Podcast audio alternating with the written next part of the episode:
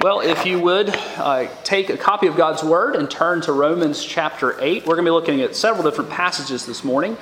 Normally, it is our practice to choose a text of Scripture and preach through that text. And beginning uh, soon, we'll be uh, starting a new series. Uh, please be in prayer for me as I seek to discern what the Lord would have us go through next. Uh, this morning, we are going to do something we usually do, and that's kind of a, a New Year's sermon. Um, before we read our opening text, I will say that the beginning of a year is a great time to renew our commitment to the Lord uh, and to also uh, think through a structured way to read God's Word.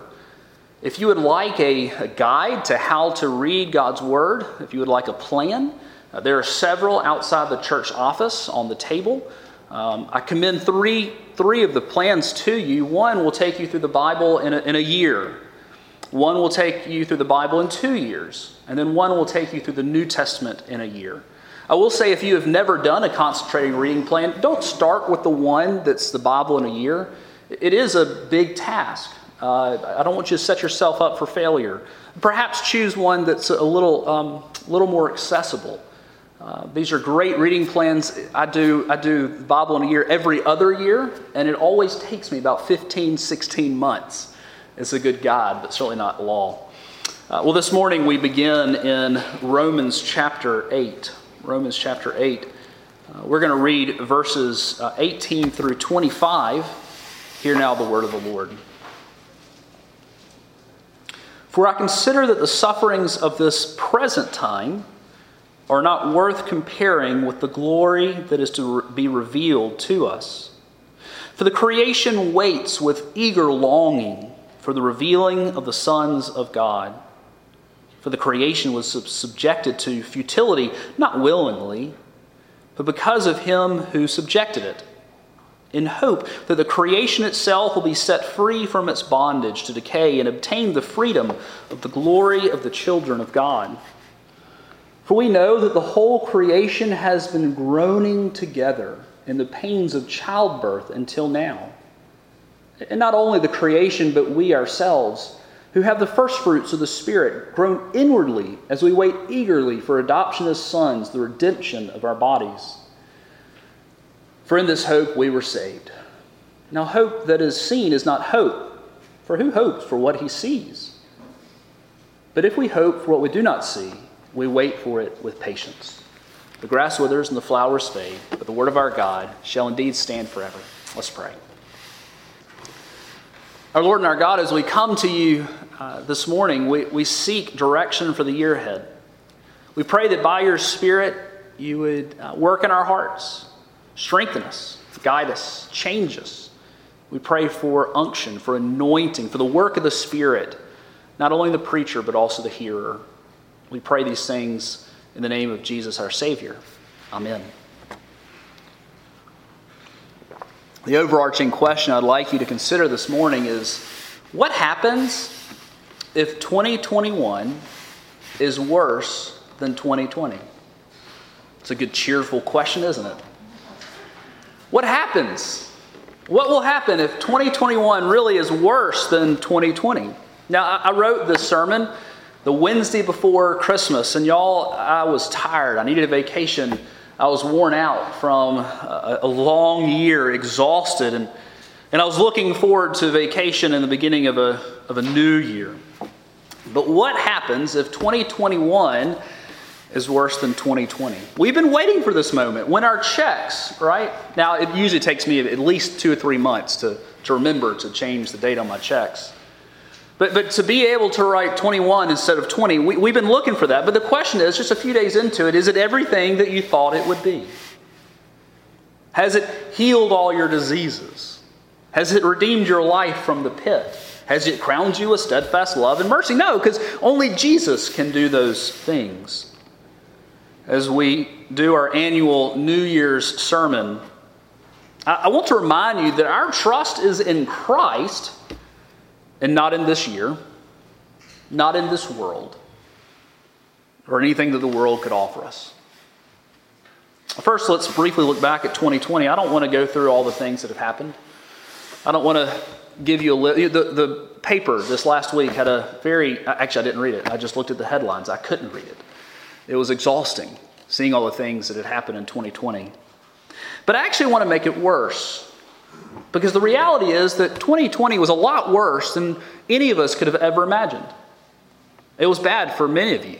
Many of you were very closely affected by COVID and, and things related to it. But did you know that 2020 was a lot worse than that?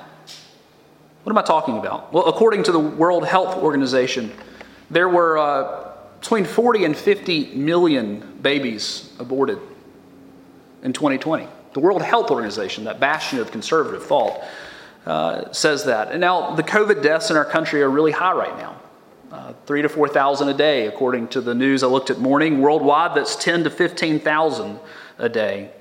But abortion last year claimed the lives of between 110,000 and 137,000 people a day. According to the UN, each year between 20 and 40 million people worldwide uh, live in some sort of modern slavery like human trafficking. 20 to 40 million. In America, we're talking about America now, 17 million children are classified as food insecure, meaning that they're not entirely sure where their next meal is going to come from. Worldwide, that number is not 17 million, but closer to 800 million. In terms of poverty, around 700 million people live on less than $1.90 a day. 700 million. What's that, about a tenth of the world's population? One in nine people worldwide don't have access to clean water, not to mention the drugs, abuse, murder, suicide, drunkenness, divorce, and the like. According to the State Department, nearly 80% of people worldwide live without true religious freedom. 80%. Persecution of Christians uh, really is only on the rise in the two most populous countries, those of India and China, where there's a, a great crackdown on religious freedom.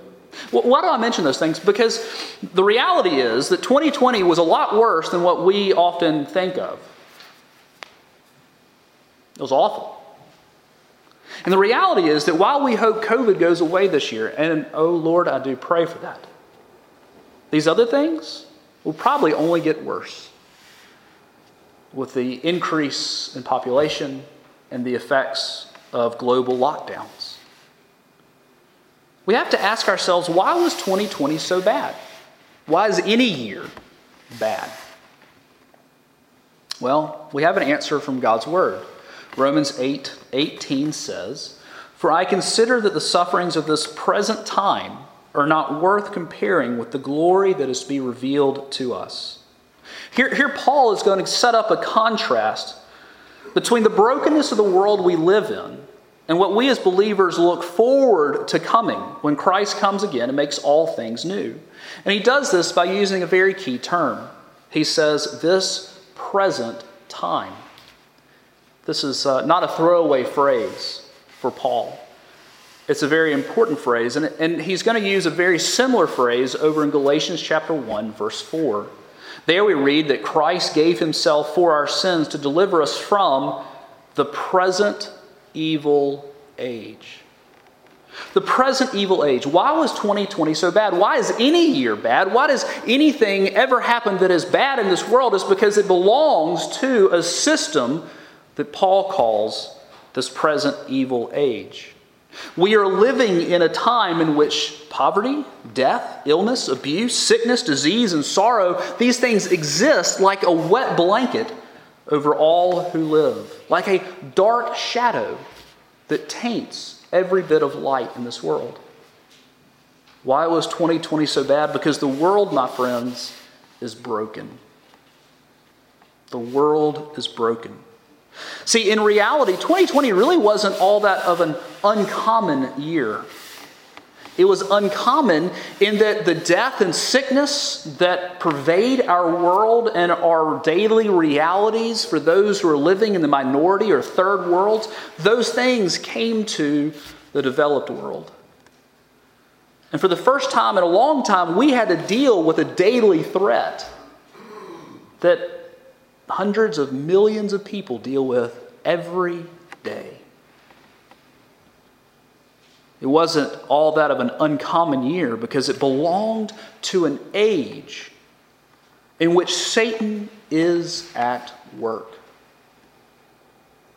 You know, from what I understand, epidemiologists have been working hard to figure out, you know, where is case zero or case number one? I don't know how that works.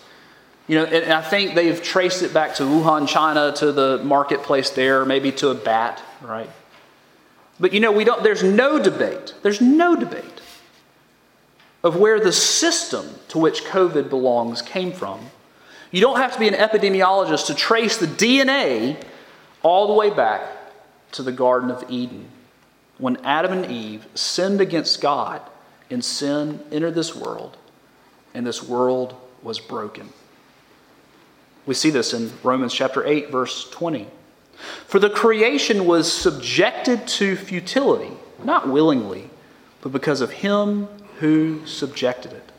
See, when Adam and Eve sinned, they did so as the viceroys, or the regents, or the stewards, or caretakers, or representatives, or federal head over all creation part of God's curse that came because of their sin was upon the world, the created world in which we live. Adam and Eve broke the whole system. And now everything about the world is broken and has been subjected to futility. Just ask a farmer about pests killing their crops. I was talking to a deacon this morning about the mosquitoes that he fought uh, month in and month out, just here at the church, right? Or a forester about the damage of pine beetles, or a doctor about the pervasive diseases he or she fights. These things belong to a system that is opposed to God and everything that is beautiful. It's good to know the big picture, right? You have to know the big picture as we think through and seek to understand. Have you been watching the Star Wars series, The Mandalorian? It's just fantastic. And we're so sad that season two is over because that means that there's now a holy longing for season three, and we have to wait for it. Right? But if you don't know the full story of how it began, you won't understand the, the later episodes.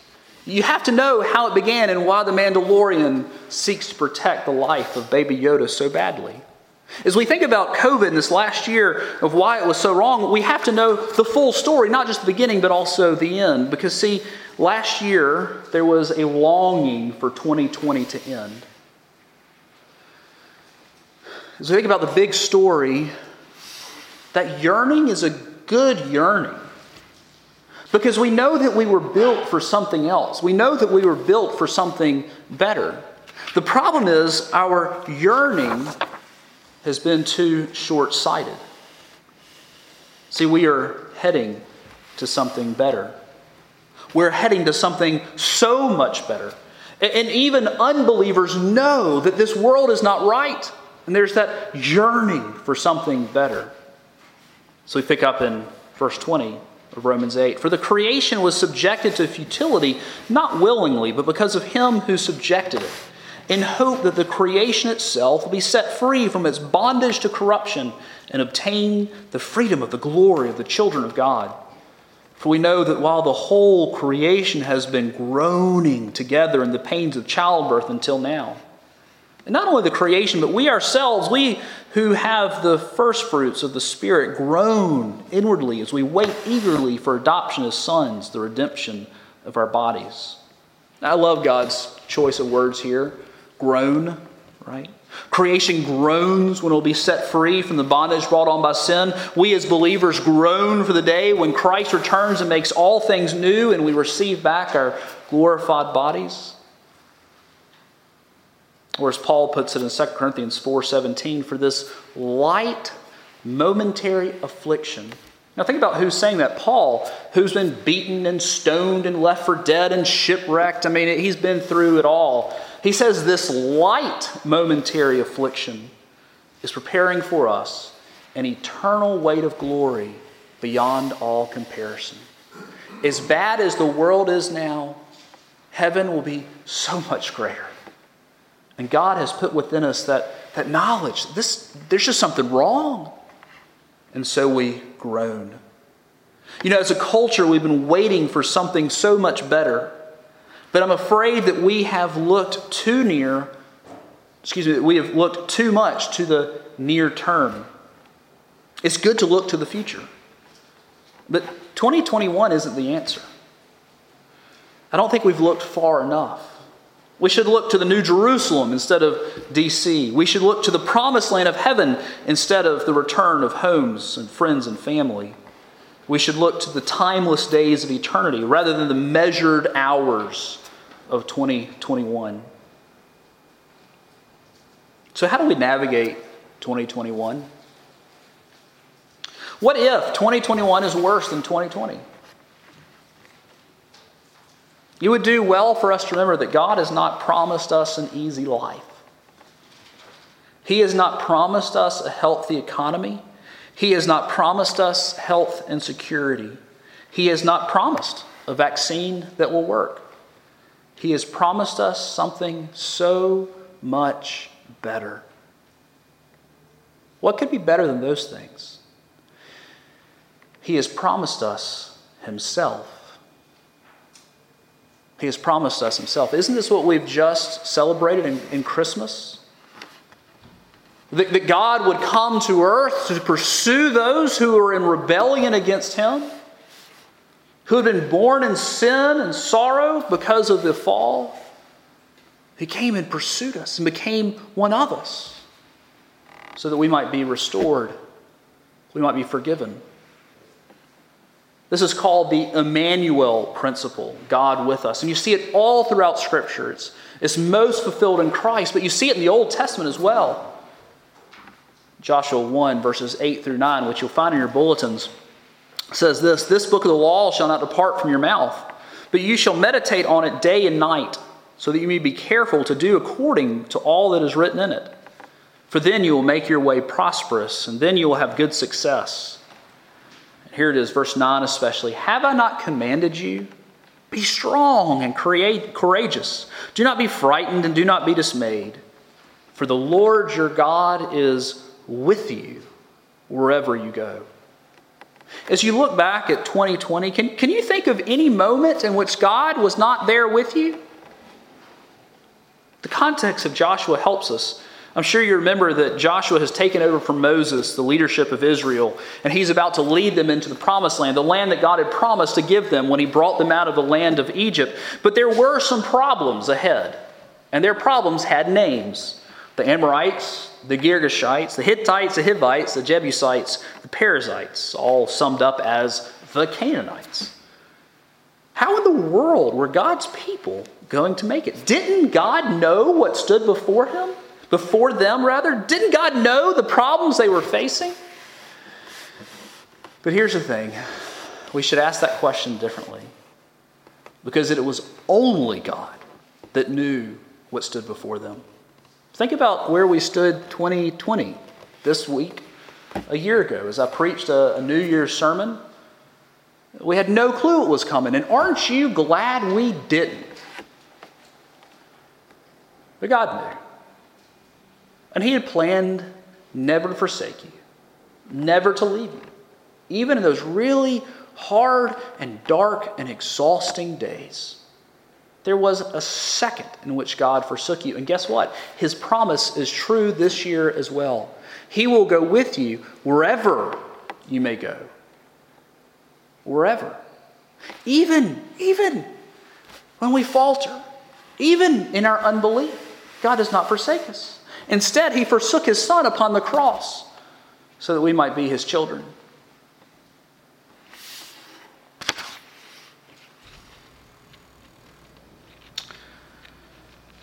We're told this in another way in Romans chapter 8, verses 28 through 29. And we know that for those who love God, all things work together for good, for those who are called according to his purpose. For those whom he foreknew, he also predestined to be conformed to the image of his Son, in order that he might be the firstborn among many brothers. We love Romans 8:28 and for good reason right? That, that God work all things together for good for those who love Him and are called according to His purpose. Praise the Lord, right? But so often we divorce it from the next verse. Because it turns out that God's definition of good is not necessarily always our definition of good. Our definition of good is often peaceful, stress free, drama free, full of leisure life, right? Funded by a big old bank account.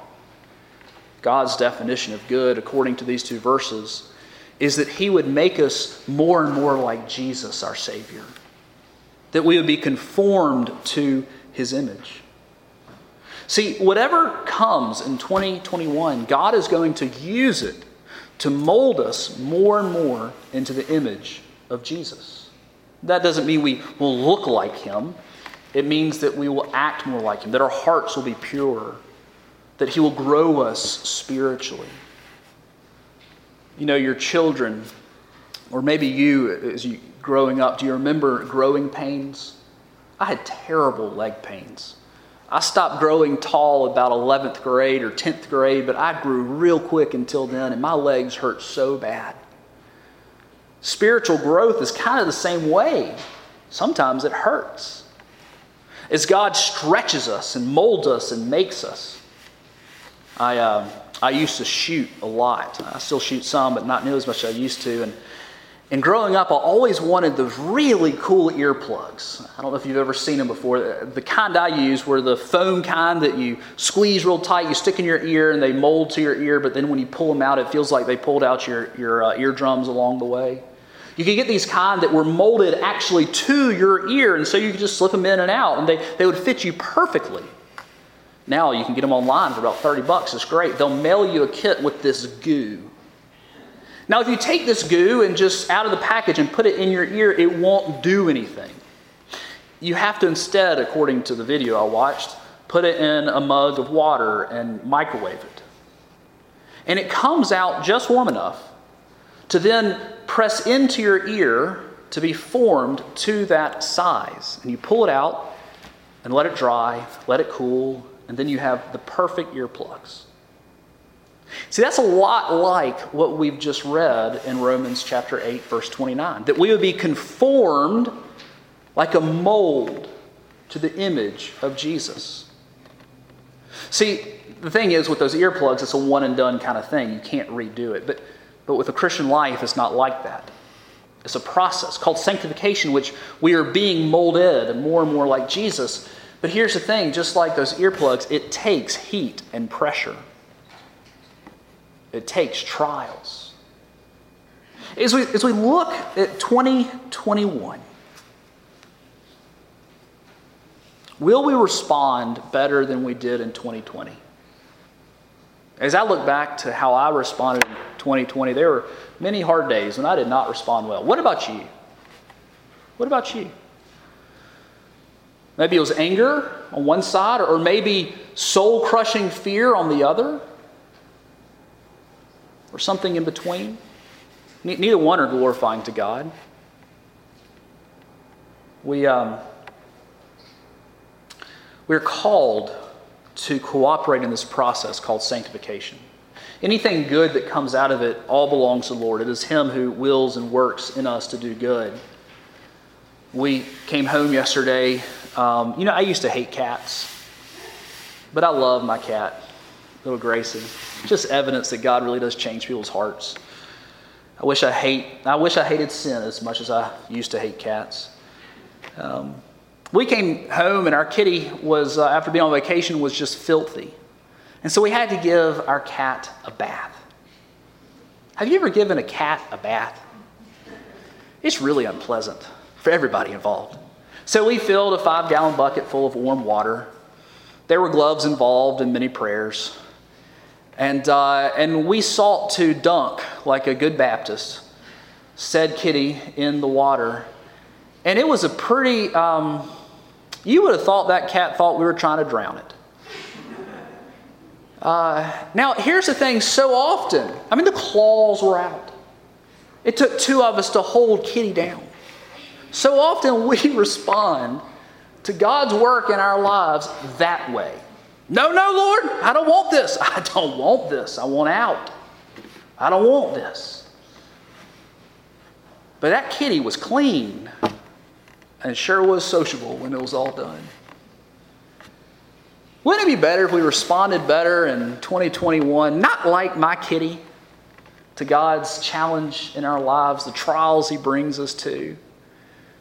Instead, we'd be more like the shepherds when they heard that Jesus had been born. What did they do? They ran to Him. They ran to Him. I want to conclude to just read a couple verses from Job chapter 1. You'll find it in your bulletin, and uh, as I set it up, if you'll turn there, I'd like you to, um, to read along with me, not, not out loud, but to follow as a, as a read. I want to charge us that we would respond like Job did in 2021, no, no matter what comes. That we would trust God no matter what comes. Wouldn't it be great if it was just a phenomenally wonderful year? Right? That'd just be great. But, but what if it's not? That we would trust God no matter what comes. Don't you remember when Job had lost everything? You know, his, his wife, uh, I think she's about to say, or she just said, I can't remember, uh, why don't you curse God and die? What a, what a godly wife, right? Uh, that we would respond like Job does. What, what does he say in verse 20? Then Job arose and tore his robe and shaved his head. So he mourned. This is mourning and fell on the ground. And what did he do? And worshiped. If you, if you haven't heard PJ's sermon from last week, you ought to, I'll be putting you online tomorrow. Listen to it. We're always commanded to worship, no matter what has come. Then Job arose and tore his robe and shaved his head and fell on the ground and worshiped. And he said, Naked I came from my mother's womb, and naked shall I return. The Lord gave, and the Lord has taken away. Blessed be the name of the Lord. And all this Job did not sin or charge God with wrong. May that be the theme for 2021 that we would worship God no matter what comes. The Lord gives, and the Lord is taken away. Blessed be the name of the Lord. Let's pray. So, Father, we are thankful for your provision for last year, and we are thankful for the provision that we know that you will give us for the year ahead. May we, Lord, worship no matter what comes, for you give and take away. Blessed be the name of the Lord. Amen.